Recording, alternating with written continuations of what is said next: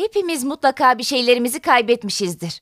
Arabamızın anahtarlarını, cüzdanımızı, iştahımızı, dostluklarımızı ve ne yazık ki sevdiklerimizi bile. Peki ya kendimizi kaybetmek?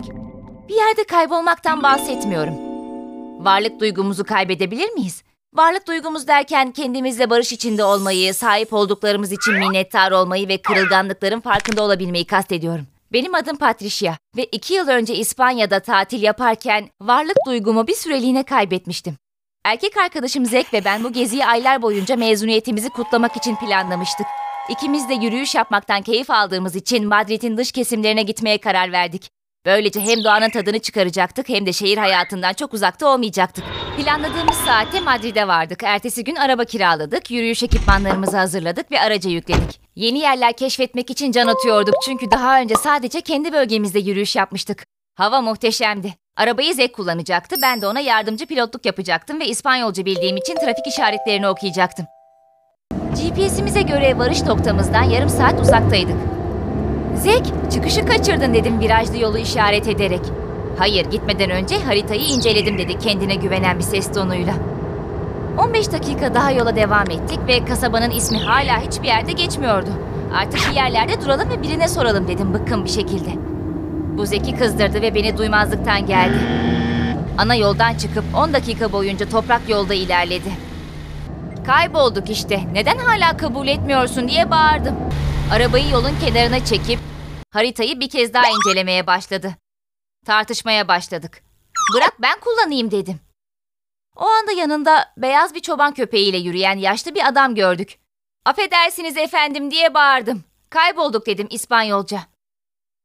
Yaşlı adam kibar ama net bir şekilde düz devam edin. Yol bitince sağa dönün dedi kırışık parmağıyla işaret ederek. Beyaz sakalı mütevazı gülümsemesini saklıyordu. Yorgun mavi gözleri ise şehirde bulamadığım bir nezaketin örneğiydi. Direksiyon başına geçtim ve yaşlı adamın talimatlarına göre gittim. Doğru yoldasınız diyen elle yazılmış bir işaret gördüm dediği gibi sağa döndüm. Asfaltsız yol çok sertti. Çalılarla çevriliydik ve bir yol ya da kasaba gibi bir şey görünmüyordu. 10 dakika daha sessizce arabayı kullanmaya devam ettim. Zek sabırsızlandı ve sordu. Adamı doğru anladığından emin misin? İspanyolcan ne kadar iyi? Onun bu iğneleyici laflarını duymazdan geldim. Dur diye bağırdı Zek. Beni korkutmuştu. Sorun ne diye sordum endişeyle. Patricia yakıt göstergesine bak. Bir anda panikledim.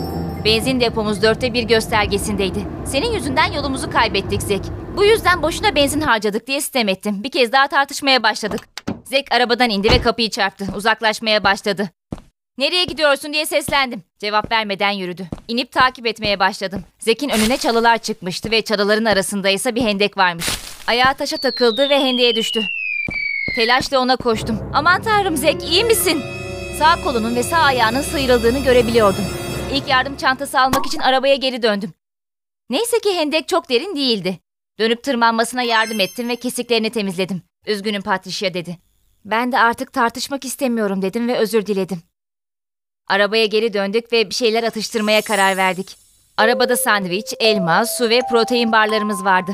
Atıştırmalıklarımızı yerken geçmişe keyifli bir yolculuk yaptık ve anılarımızı konuştuk. İlk karşılaştığımız an, hobilerimiz, hayallerimiz ve gelecekteki yaşamımızla ilgili konuştuk. Artık tartışmayacağımıza söz verdik. Eğlenmek için oradaydık. Yaşlı adamın talimatları doğrultusunda biraz daha ilerlemeye karar verdik ve çok güzel bir sürprizle karşılaştık. Muhteşem bir yere gelmiştik. Tarif edilebilir bir yer değildi. Bir orman ve kristal berraklığında bir nehirle çevrili bir vadinin eteklerindeydik. Burası başlangıçta gitmeyi planladığımız yerden çok daha güzeldi. Bir zamanlar zor yolların bizi güzel yerlere götürdüğüne dair bir yazı okumuştum. Zek ve ben yürüyüş için ama en çok da kalplerimiz için en güzel yeri bulmuştuk.